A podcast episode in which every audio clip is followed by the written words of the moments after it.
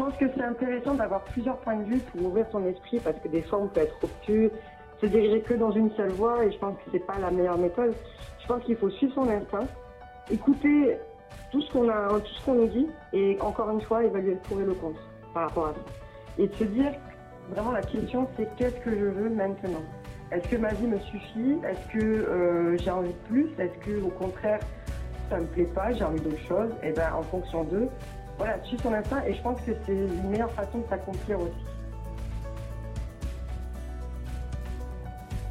Bonjour les divergents, soyez les bienvenus dans ce cinquième épisode du podcast qui vous est destiné à vous, vous qui sortez du cadre, vous qui n'avez pas un parcours linéaire, bref, vous qui tentez ou voulez tenter de nouvelles expériences pour donner un sens à votre vie. Aujourd'hui, nous parlons de comment faire un choix difficile pour la suite de sa carrière. Nous sommes avec Camille Colouette, une jeune femme de 23 ans qui bosse depuis l'âge de 16 ans. Camille a déjà un parcours riche et beaucoup de choses à nous apprendre. Plusieurs fois, elle a dû faire des choix importants. Elle nous explique la méthode qu'elle a appliquée pour prendre ses décisions. Désormais, elle est consultante en financement de l'innovation, un job que des proches lui conseillaient de laisser tomber pour poursuivre ses études. Mais Camille a fait preuve d'une forte conviction. Elle a dit non, écoutant d'abord ses propres envies, sa propre motivation. Elle est restée fidèle à sa méthode. Je m'appelle Damien Rico, je suis journaliste et rédacteur web. J'écris des histoires de gens et d'entreprises parce que c'est ce que j'aime le plus au monde. Je tiens à dire une chose. Je m'engage à travers ce podcast à ne vous parler que d'histoires proches de vous et proches de moi. Car je suis bien placé pour vous dire que trop souvent dans les médias, on nous fait rêver avec des super portraits de reconversion ou des histoires de grandes réussites. Mais on reste dans un domaine éloigné de notre propre quotidien. Ici, chez les divergents, tous ceux qui prennent la parole sont comme vous. Ils n'ont pas des moyens financiers énormes. Ils n'ont pas un vaste réseau. Ils ne fréquentent pas les hautes sphères du pouvoir. Mais ils y arrivent quand même. Ils ont une envie ancrée en eux, profonde, un feu interne qui les guide. Et c'est de là que viendra votre propre réussite. Merci d'être avec moi aujourd'hui et n'oubliez pas, la différence, c'est la richesse. Soyez fiers de votre histoire.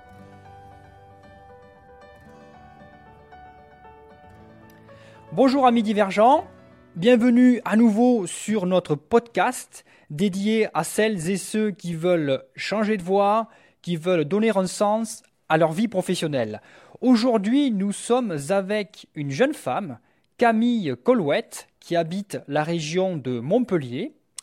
Camille est consultante en financement de l'innovation. Elle va nous expliquer en quoi consiste son job.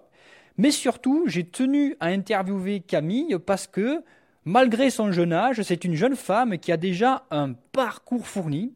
Elle va nous expliquer comment est-ce qu'elle est arrivée à cumuler ces diverses euh, expériences professionnelles et surtout les conseils qu'elle peut nous donner. Bonjour Camille, bienvenue sur le podcast Les Divergents. Comment vas-tu? Euh, Bonjour Damien, je vais très bien et toi? Ben écoute, très bien. Très heureux que tu sois avec nous aujourd'hui. Alors explique-nous, euh, tu es dans tes bureaux actuellement? Oui, là je suis dans les locaux, euh, enfin dans la salle de réunion pour être exact. Alors que j'explique bien aux, auditeurs du podcast Les Divergents, là je fais un enregistrement avec mon petit studio, je suis dans ma région en Haute-Savoie et Camille, donc vous l'avez compris, nous parle depuis son travail dans la région de Montpellier. Camille, dis-nous déjà, explique-nous à quoi consiste ton métier de consultante en financement de l'innovation. Tu accompagnes des entreprises, dis-nous en plus. Exactement. Donc, j'accompagne des entrepreneurs et des startups en fait à rechercher des financements pour financer leur innovation et leurs projets de recherche. Euh, donc, mon objectif en fait, c'est vraiment les accompagner euh, tant dans la recherche de financement que dans le montage de dossiers et de faire en sorte qu'ils euh, aient des, financements et qu'ils puissent aboutir à leur projet. D'accord. Tu es en CDI actuellement? Oui, depuis bientôt trois ans. Depuis bientôt trois ans. Tu t'éclates bien dans ce job Comment ça se passe? Euh, C'est super, c'est une bonne opportunité. Ça permet de voir des, des, projets, on va dire, différents tous les jours.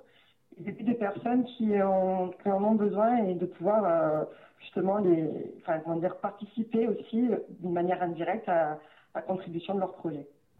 Alors, dis-nous en plus, parce que c'est vrai que ton job va, va intéresser euh, pas mal de gens qui nous écoutent, parce qu'on a beaucoup de freelance, on a beaucoup de gens qui créent leur entreprise ou qui y pensent. Comment faut faire pour bénéficier des services de ton entreprise? Comment on prend contact avec toi? Il y a des dossiers à remplir, tu peux nous en dire plus? Alors, ben, soit on me contacte directement par mail, soit euh, il y a un site internet euh, qui permet justement de, pouvoir prendre un contact avec un chargé de dossier, donc soit moi, soit un de mes collègues. Euh, et en fait, une fois qu'on a cette prise de contact, on fait un premier audit, on va dire, de la situation, où on étudie, euh, par exemple, quels sont euh, les facteurs clés qui peuvent déboucher vers une subvention, ou quels sont ceux qui ne le sont pas. Et après, en fonction de ça, on établit toutes les pistes de financement intéressantes. Et dès qu'on a trouvé des pistes de financement qui sont intéressantes, ben là après, on les présente aux porteurs de projet et on voit comment on peut travailler ensemble. D'accord.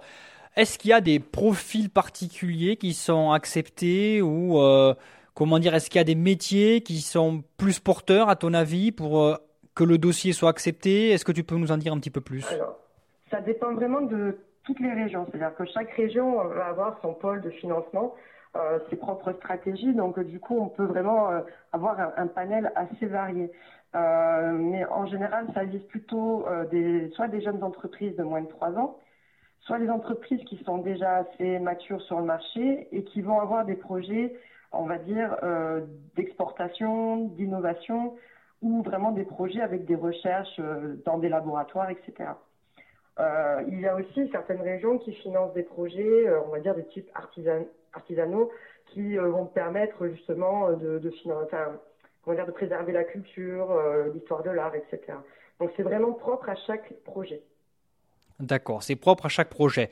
Après, il suffit, enfin il suffit, il faut remplir un dossier et votre votre comité va voir si effectivement vous pouvez l'accompagner sur la durée ou pas. On est bien d'accord. Voilà, en gros, après, euh, nous, on, pas, on ne finance pas. C'est-à-dire, nous, on va donner les pistes, on va rechercher les pistes. D'accord. On va être un peu comme, si je peux vulgariser, entre guillemets, la chose, on peut être comme des courtiers pour les entreprises pour trouver des subventions publiques. Alors, ce métier-là, donc tu es en CDI, tu es consultante, euh, c'est pas le premier métier que tu as fait, loin s'en faut, parce que tu m'as expliqué, lorsqu'on préparait l'interview, que tu travailles depuis l'âge de 16 ans. Alors, c'est quand même rare. Euh, comment ça se fait que tu travailles depuis l'âge de 16 ans?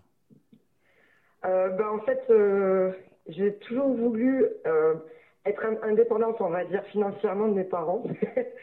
et euh, quand j'avais 16 ans, donc j'habitais en Guyane. Et euh, du coup, les activités coûtaient un peu cher. Et, et puis, bon, je, mes parents n'avaient pas forcément les moyens financiers pour m'aider à m'acheter, on va dire, des, des choses pour me faire plaisir.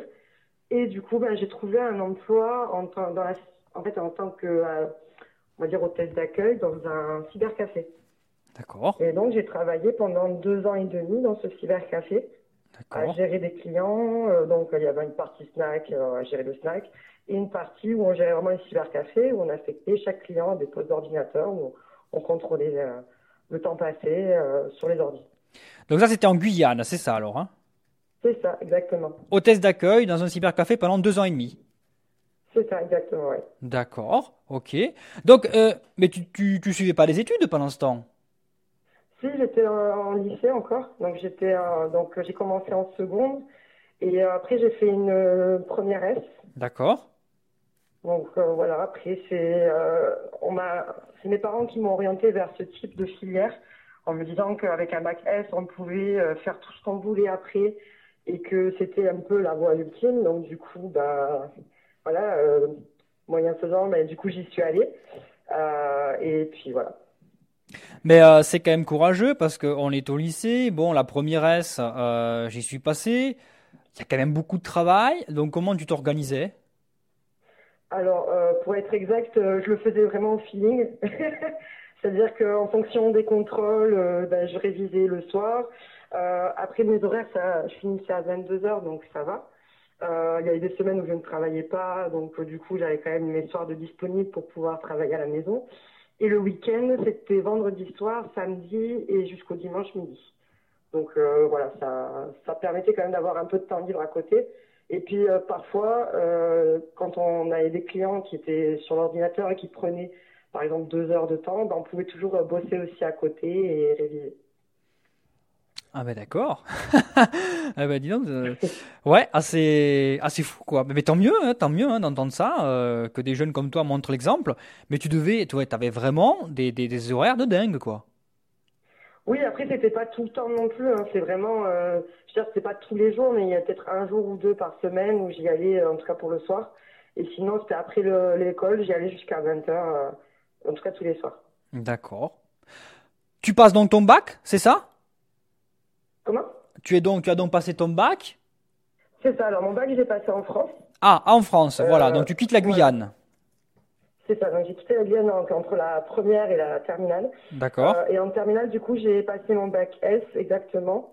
Euh, ouais. là, c'était une année un peu euh, difficile pour moi parce que ben, j'ai eu le retour en France qui a été un peu compliqué, on va dire, émotionnellement parlant, et le fait d'avoir pas le même rythme de travail. Euh, et d'avoir de rencontrer des personnes différentes. Euh, et du coup, ben voilà, c'est une année, on va dire blanche au niveau professionnel, mais euh, du coup j'ai eu mon bac, y a pas, par rapport à ça. Tu avais, tu avais toujours vécu jusque-là en Guyane? Non, non, non, j'ai ah. vécu trois ans. D'accord, vécu trois ans. Parce que ton père, je ne sais plus si on l'a dit, mais était militaire. Et quand on est fille de militaire, c'est vrai qu'on ben, on évolue au gré des, euh, des affectations de, des parents, quoi. Hein. C'est ça, on n'a pas trop le choix, en fait. Hein. Non, voilà, c'est ça, exactement. Jusqu'à nos 18 ans, on est obligé de les suivre. En même temps, c'est normal aussi. Hein, ils nous, nous laissent pas euh, comme ça. Mais oui, on a dû les suivre tous les 2-3 ans en moyenne, euh, un peu partout. On est resté au sud de la France, mais du coup, la Guyane, ça a été vraiment un grand, un grand déménagement. Et là, actuellement, ils sont à Mayotte. Ils sont à Mayotte. Et donc, toi, tu es resté en France, dans la région de Montpellier, c'est ça? Exactement. Donc, depuis ton retour en France, depuis que tu as passé ton bac, tu es resté dans cette région, c'est ça ou tu as bougé entre-temps? Euh, Non, je suis resté dans cette région. D'accord, ok. Et tu es né où en fait? On ne le sait pas, Camille, où tu es né Alors, je suis né, je ne sais pas si vous connaissez, à Plouermel. Ah non, je En Bretagne. En Bretagne, très bien. Ah, ben c'est un chouette coin là-bas, c'est bien sympa. Donc voilà, hein, la Bretagne. ah ouais, la Bretagne, la Guyane, le sud de la France. Est-ce qu'il y a d'autres régions du monde que tu as visitées? J'imagine que oui, alors. Alors euh, oui, je suis allée bah, après en Italie, en Espagne, en Angleterre. Non, mais dans le cadre de ta vie. Pardon, excuse-moi, j'ai pas ah, été précis. Dans le cadre des euh, affectations de ton papa. Dans le, cadre, dans le, cadre, de ma vie, après je suis allée à Marseille, Carcassonne. D'accord. Enfin, c'est Castelnaudary, donc c'est proche de Carcassonne.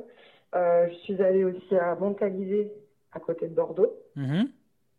Et euh, enfin, euh, au bagne à Marseille. Ouais. Pourquoi je pose la question C'est parce que tout simplement, quand on est jeune et qu'on déménage tout le temps, ben, à chaque fois, il faut se refaire un réseau d'amis. À chaque fois, ben, ben c'est un petit peu, comment on peut dire, c'est une désorganisation hein, quand on est adolescent parce qu'on aime bien aussi avoir ses repères. Donc, comment tu l'as géré tout ça quand tu étais ado? C'était facile pour toi ou c'était plus, plus délicat? Ben, Ça a toujours été difficile parce qu'on va, dire qu'à chaque fois que j'arrivais, je mettais un an, on va dire, de transition pour connaître les gens, pour m'adapter, on va dire, à, un mode de vie différent, euh, un mode de mentalité aussi différent. Euh, du coup, voilà, j'ai toujours un an de stand-by et l'année d'après, ça allait bien. Euh, et ensuite, euh, l'année d'après, j'ai déménagé. Donc, euh, à chaque fois, j'ai toujours, on va dire, quelques années de transition qui ont été difficiles. et après, ça nous permet de nous développer une capacité d'adaptation. Et, du coup, je peux dire que avec, avec l'expérience, c'est en faisant qu'on apprend et que du coup, ben, au début, c'est difficile parce qu'on se dit on va perdre nos amis, puis après on se dit ben, ceux qui restent, en tant qu'amis, c'est les vrais et on les garde et on est content de, toujours les revoir. On pourra toujours les revoir plus tard. Et tu restes donc en contact avec eux, euh, avec certains de tes amis que tu as pu euh, rencontrer au cours de tes pérégrinations dans le monde, quoi, c'est ça? Exactement. Très bien. Après, euh, c'est essentiellement des enfants militaires aussi, mhm. qui bah, du coup comprennent, on va dire, un peu plus ma situation et qui comprennent que, pourquoi on, on, doit déménager tous les 2-3 ans. Ouais, effectivement. Effectivement. Mm. Alors, comme tu nous l'expliquais, euh, cette vie, quand tu étais enfant et ado, ça avait des côtés bon, positifs, négatifs, mais surtout, si je comprends bien, ça a forgé un tempérament chez toi qui fait que tu as un tempérament, enfin je l'ai ressenti, tu as quand même un tempérament d'une femme qui n'a pas peur, qui n'a pas peur d'aller de l'avant, qui n'a pas peur de prendre des risques. Est-ce que je me trompe? Alors, on va dire oui en apparence, mais dans la réalité, euh, non. Enfin, je suis quelqu'un qui se remet beaucoup en question, ah, qui va le pour et le contre. Euh, et du coup, enfin, pour chaque changement de situation, je, voilà, je réfléchis énormément avant de me lancer. D'accord. Ah ben écoute, je vais te poser la question, tu me tends la perche. Qu'est-ce qui fait que tu te lances alors? Parce que ça, c'est une question qui va beaucoup nous intéresser. Qu'est-ce qui fait que tu vas te lancer dans un, dans un nouveau défi? Quel, sur dans un nouveau défi? Ouais, dans un nouveau défi euh, professionnel. Hein hmm? D'accord. Euh, ben, en fait, ça va être le, goût du nouveau, enfin, du challenge. Euh, savoir où sont les limites et comment je peux aller au-delà. Et en fonction de, du coup de l'opportunité que je pourrais avoir professionnelle ou même personnelle, je vais évaluer le pour et le contre. Et en fonction du nombre de pour, euh, et des différents contres, je vais me dire, bah tiens, faut te lancer, euh, tu peux passer à côté de quelque chose, euh, tu as toutes les clés pour réussir. Et au final, même les contres que tu as listés, c'est des, des, comment on peut dire ça? Des sortes de faux contres, je sais pas très français, mais euh, des, faux problèmes, des, choses qu'on peut résoudre quand même. Et du coup, bah, ça me permet quand même de me lancer et, euh, et de pas abandonner tu, procèdes comment pour analyser les pour et les contre? Tu fais, tu prends une feuille blanche, tu mets côté gauche les pour, ah tout simplement. Exactement. Tout simplement, une feuille à papier, euh, même des fois des fichiers Word. Je me fais deux colonnes, je fais le pour et le contre, et après je, je surligne en fait euh, pour moi les, faux problèmes et euh, les pour aussi pour montrer justement qu'il y a plus, à montrer d'une manière visuelle qu'il y a parfois plus de pour que de contre ou des faux problèmes.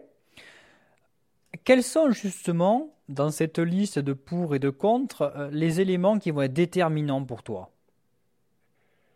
Euh, ben, Est-ce que ça va avoir un impact significatif sur ma vie euh, Donc, si on regarde le, côté professionnel, sur ma vie personnelle, est-ce que, par exemple, ça va impliquer un déménagement? Est-ce que ça va, pareil financièrement, est-ce que ça va baisser?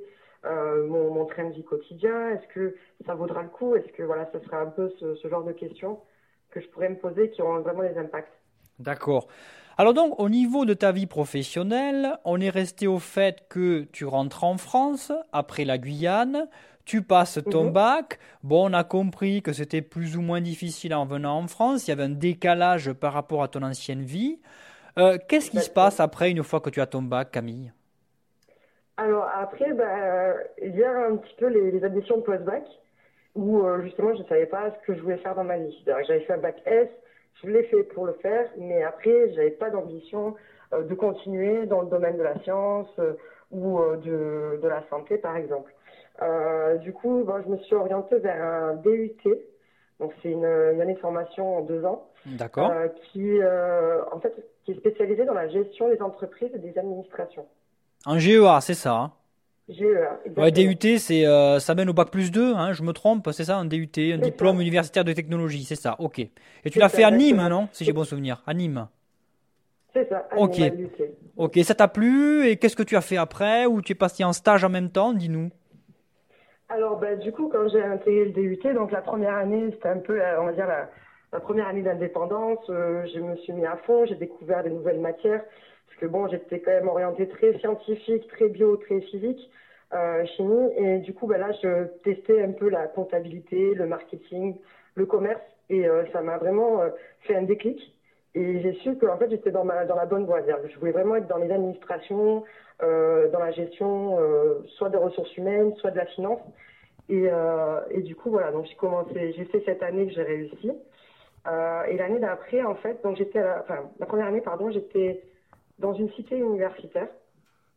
Donc pareil, ça m'a permis de rencontrer énormément de personnes, dont aussi euh, une médiatrice en fait, qui euh, s'occupe de gérer un petit peu, on va dire, la vie euh, étudiante au sein de la cité universitaire, qui a vu que je m'investissais de, de, mon côté chaque année de manière bénévole, qui donc m'a proposé un travail pour la seconde année de DUT. D'accord, donc c'était un CDD, c'est ça? Voilà, c'est ça, un CDD étudiant. Oui, explique-nous. Du coup, ça m'a permis en fait donc euh, de, de coupler, on va dire, ma formation à euh, de la gestion d'étudiants, gestion d'événementiels euh, et euh, de rencontrer encore plus de personnes. D'accord. Et c'était quoi cette structure pour laquelle tu travaillais? C'était le Crous. Ah, le Crous, d'accord. Oui, c'était lui, c'est lui en fait qui gère les résidences universitaires, c'est ça? Exactement, c'est ça. Très bien. Comment t'expliques justement que tu as été repéré comme ça par cette personne? C'est ton dynamisme? Comment tu as fait? Tu es quelqu'un qui, qui parle beaucoup, qui va dans le euh, qui va dans les associations, qui se fait, qui, qui n'hésite pas à aller de l'avant? Dis-nous dis-nous en plus. Exactement. Ben, je suis quelqu'un d'assez curieux. Euh, donc du coup, j'ai- j'aime bien ça. Je m'intéresse à comment fonc- euh, je m'intéresse pardon au fonctionnement euh, des choses, des structures. Donc quand je voyais que ben, il y avait euh, des anciens, donc on appelle ça des, des étudiants relais, euh, qui organisaient des soirées, qui s'occupaient des étudiants. Mais quand j'allais pas bien, ben, il y avait toujours quelqu'un pour venir me consoler parce que ben pardon, je, je perdais confiance en moi. Il y avait toujours quelqu'un qui venait me rebooster, etc. Et du coup, ben, ça m'a donné envie en fait de faire un peu la même chose. Et, et donc quand j'en ai parlé, ben, en même temps aussi, donc cette médiatrice m'a m'a repéré, et m'a dit bah ok, il n'y a pas de souci, euh, je pense qu'on peut te, te prendre. C'était pas sûr encore. Et deux mois après, elle m'a validé ça. Ben, génial. génial. Euh, Donc ça te permettait quand même d'a- euh, de mettre du beurre dans les épinards parce que bon, la vie étudiante, on le rappelle, hein, c'est pas simple. Bon, j'imagine que tes parents t'aidaient, mais euh, voilà quoi, c'est ça coûte Oui. cher, hein, on est bien d'accord. Exactement. Alors, euh, vas-y. Non, c'est vrai, je... Euh, donc tu restes cette année euh, à travailler au Crous. Euh, comment ça Oui. se passe par la suite? Donc tu obtiens ton DUT en même temps. Donc félicitations déjà, tu as bien travaillé. Et puis tu, Mhm. tu trouves un job après. Comment ça se passe? Alors, en fait, en cours d'année, euh, il y a, en fait, si vous voulez, à Nîmes, il y a le Crous, donc la cité universitaire, qui pas très, qui était pas très loin de la maison des compagnons du devoir de Nîmes. D'accord. Donc là, maintenant, ils ont déménagé, ils sont à Bayargues. Et en fait, à l'époque, donc du coup, ils recherchaient des personnes pour faire des cours du soir, euh, euh, un peu en soutien scolaire. Ok. Et donc, du coup, euh, en fait, ils ont demandé à des étudiants de venir faire des cours, donc euh, pour commencer, soit des cours de méthodologie, par exemple dans, dans l'écriture française, dans la grammaire, etc., soit des cours de mathématiques ou d'art appliqué. D'accord. Et donc après, donc moi, j'avais commencé par faire des cours de méthodologie euh, pour euh, justement apprendre la langue française. Et euh, à côté, comme ils savaient que je faisais un DUT en gestion d'entreprise, ils m'ont sollicité pour, en fait, appartenir, on va dire, à une sorte de, de, de groupe, de collectif, qui, en fait, voulait présenter un projet de création d'entreprise dans le cadre de, de créer pour apprendre, d'entreprendre pour apprendre, pardon.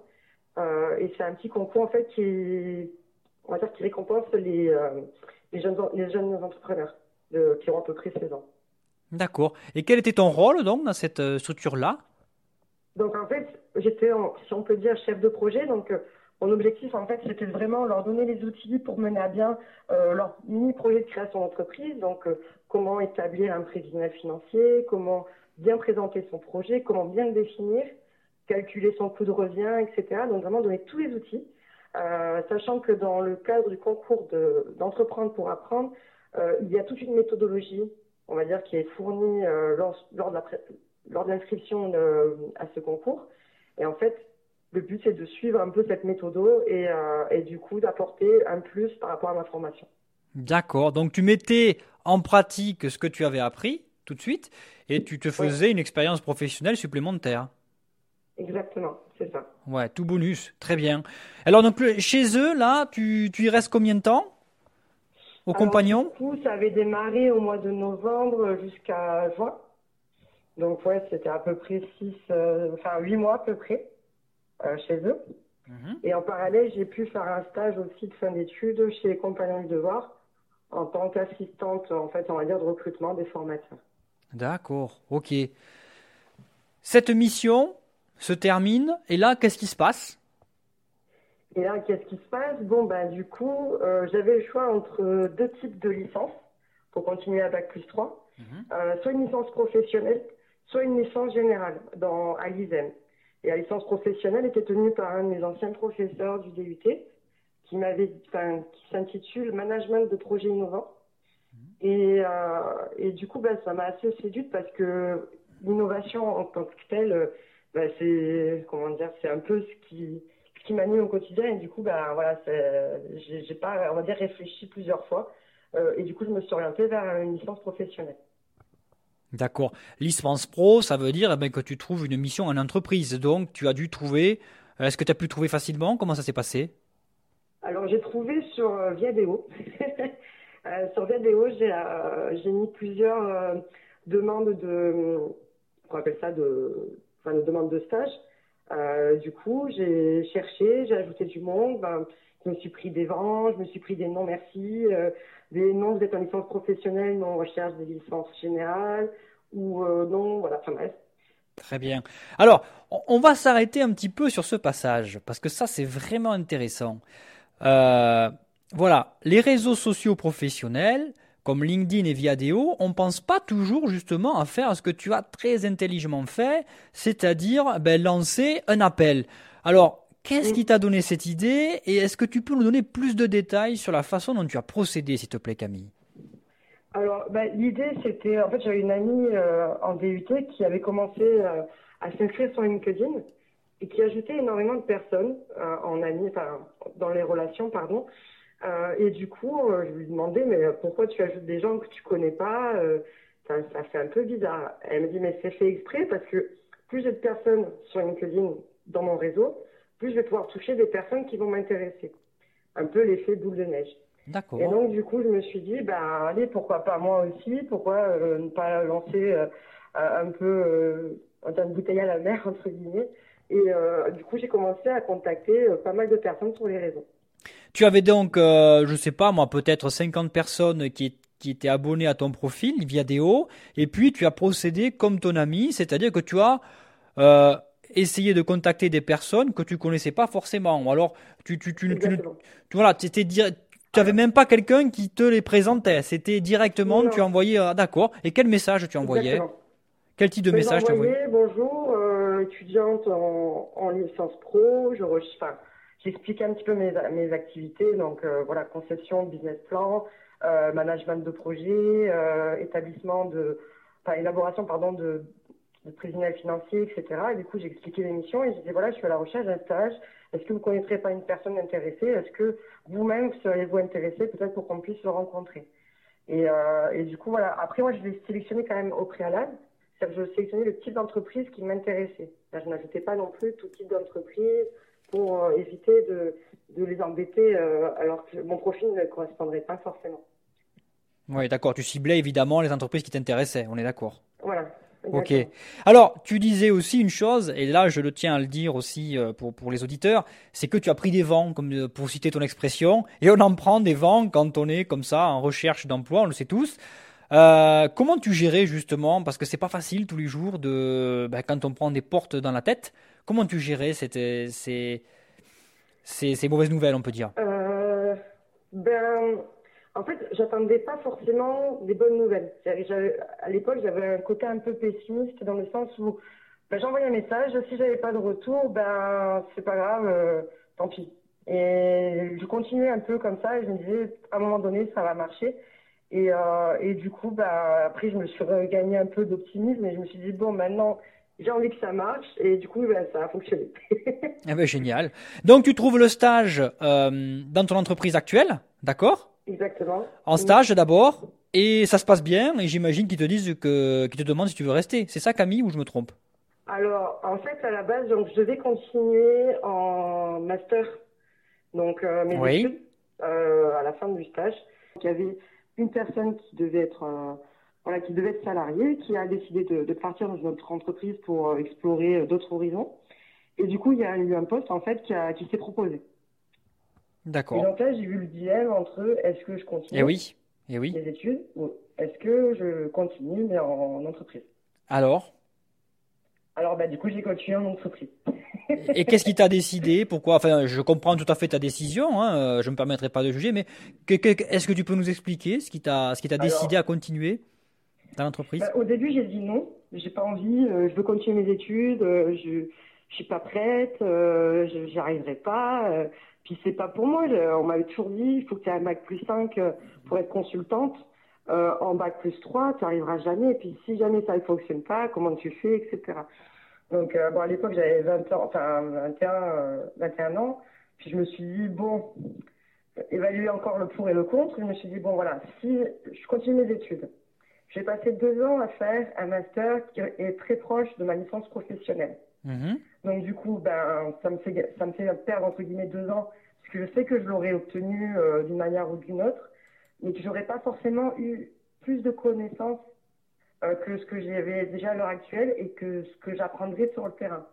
Parce que pour moi, je pense qu'on apprend plus sur le terrain que derrière un bureau. Oui. Pas que, voilà, on a quand même besoin des connaissances théoriques, mais derrière, on a quand même aussi besoin de pratique pour justement valider ce qu'on a appris d'une manière théorique et faire en sorte de pouvoir s'en sortir euh, dans toute situation.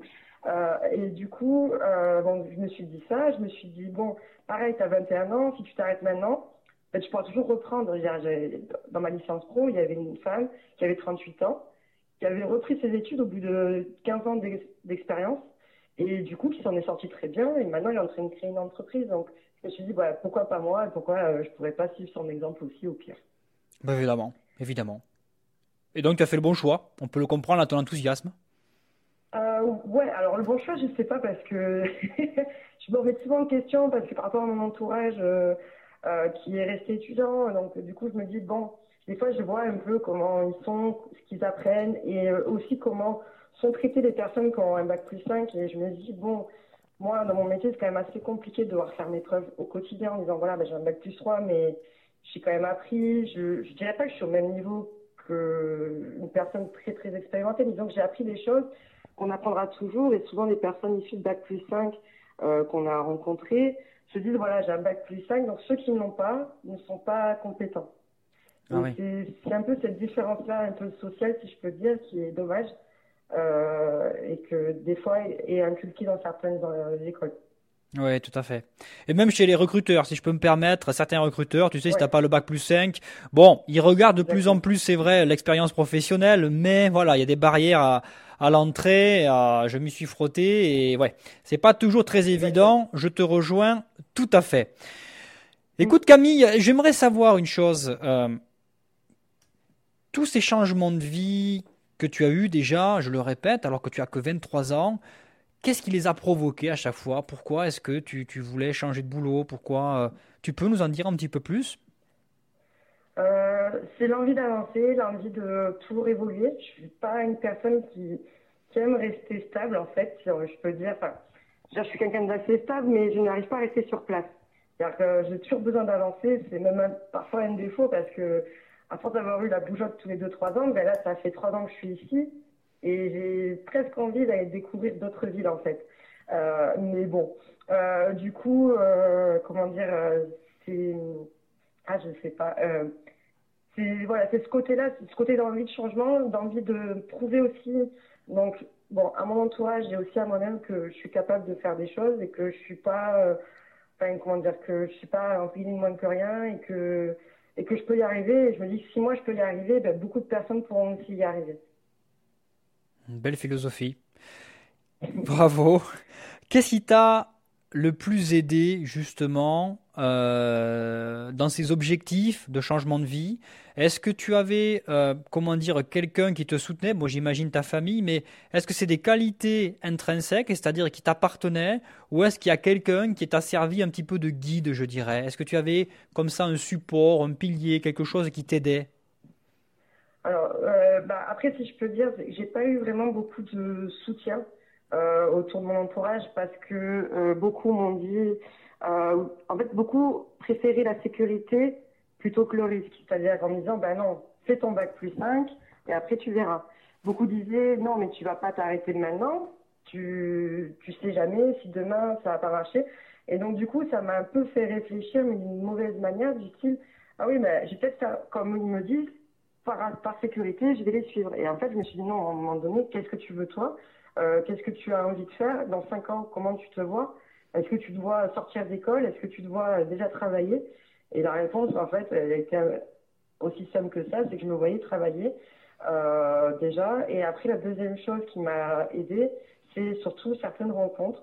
Euh, je veux dire j'ai rencontré quand même pas mal de personnes qui m'ont laissé ma chance Et je pense que c'est grâce à eux que je suis un peu dans cet état d'esprit aussi, où ben, justement chacun a sa chance, chacun peut mettre sa petite pierre à l'édifice et chacun peut faire ce qu'il veut. Et c'est surtout ça. Oui, là, après, on rejoint une question que, que je voulais te, te, poser, mais quel conseil tu donnerais à ceux qui veulent se lancer? Si je te comprends bien, donc la question c'est quel conseil donnerais-tu à ceux qui veulent se lancer, mais si je te comprends bien, c'est d'abord écouter vraiment ce que tu veux toi et ne pas vraiment écouter, même s'ils te veulent du bien, l'entourage. Exactement. Hein, c'est ça? Je pense que c'est intéressant d'avoir plusieurs points de vue pour ouvrir son esprit parce que des fois on peut être obtus, se diriger que dans une seule voie et je pense que c'est pas la meilleure méthode. Je pense qu'il faut suivre son instinct, écouter tout ce qu'on a, tout ce qu'on nous dit et encore une fois évaluer le pour et le contre par rapport à ça. Et de se dire vraiment la question c'est qu'est-ce que je veux maintenant? Est-ce que ma vie me suffit? Est-ce que euh, j'ai envie de plus? Est-ce que au contraire ça me plaît pas, j'ai envie d'autre chose? Et eh ben en fonction d'eux, voilà, suivre son instinct et je pense que c'est une meilleure façon de s'accomplir aussi. Suivre son instinct. Est-ce que est-ce que tu as une citation favorite que tu pourrais nous, nous partager si tu l'acceptes? Alors oui, bien sûr. Donc moi j'ai une citation de Xavier Dolan qui est euh, Je pense que tout est possible à qui rêve, ose, travaille et n'abandonne jamais. Ah, une bien belle citation, effectivement, qui peut, qui peut nous servir pour euh, lors des moments de, de doute ou, de, ou lorsqu'on se demande quelle, quelle voie est-ce qu'on veut, est-ce, est-ce qu'on veut choisir. Bah écoute Camille, je vais te laisser. Euh, je t'avais promis que je t'accaparerais pas non plus trop longtemps parce que tu dois retourner au boulot. C'est l'heure du déjeuner. Tu n'as pas encore déjeuné. Euh, je te remercie au nom de nous tous pour euh, cet enthousiasme, pour ces leçons que tu nous donnes. je te souhaite déjà un très bon appétit. Je te dis. Merci beaucoup. je te dis, je te dis à très bientôt. Écoute Stéphane, Camille. Vraiment, je trouve qu'à 23 ans, un beau parcours comme tu as, cet enthousiasme, c'est super inspirant. Donc, euh, encore merci de nous avoir accordé ce temps. Bah, merci. Ça me, touche aussi, mais euh, du coup, si je peux aider les gens, bah, c'est avec euh, grand plaisir. Et j'étais très contente de faire ce, cette interview. Très bien. Allez, Camille, une très bonne fin de journée. À très bientôt. Merci. Au revoir.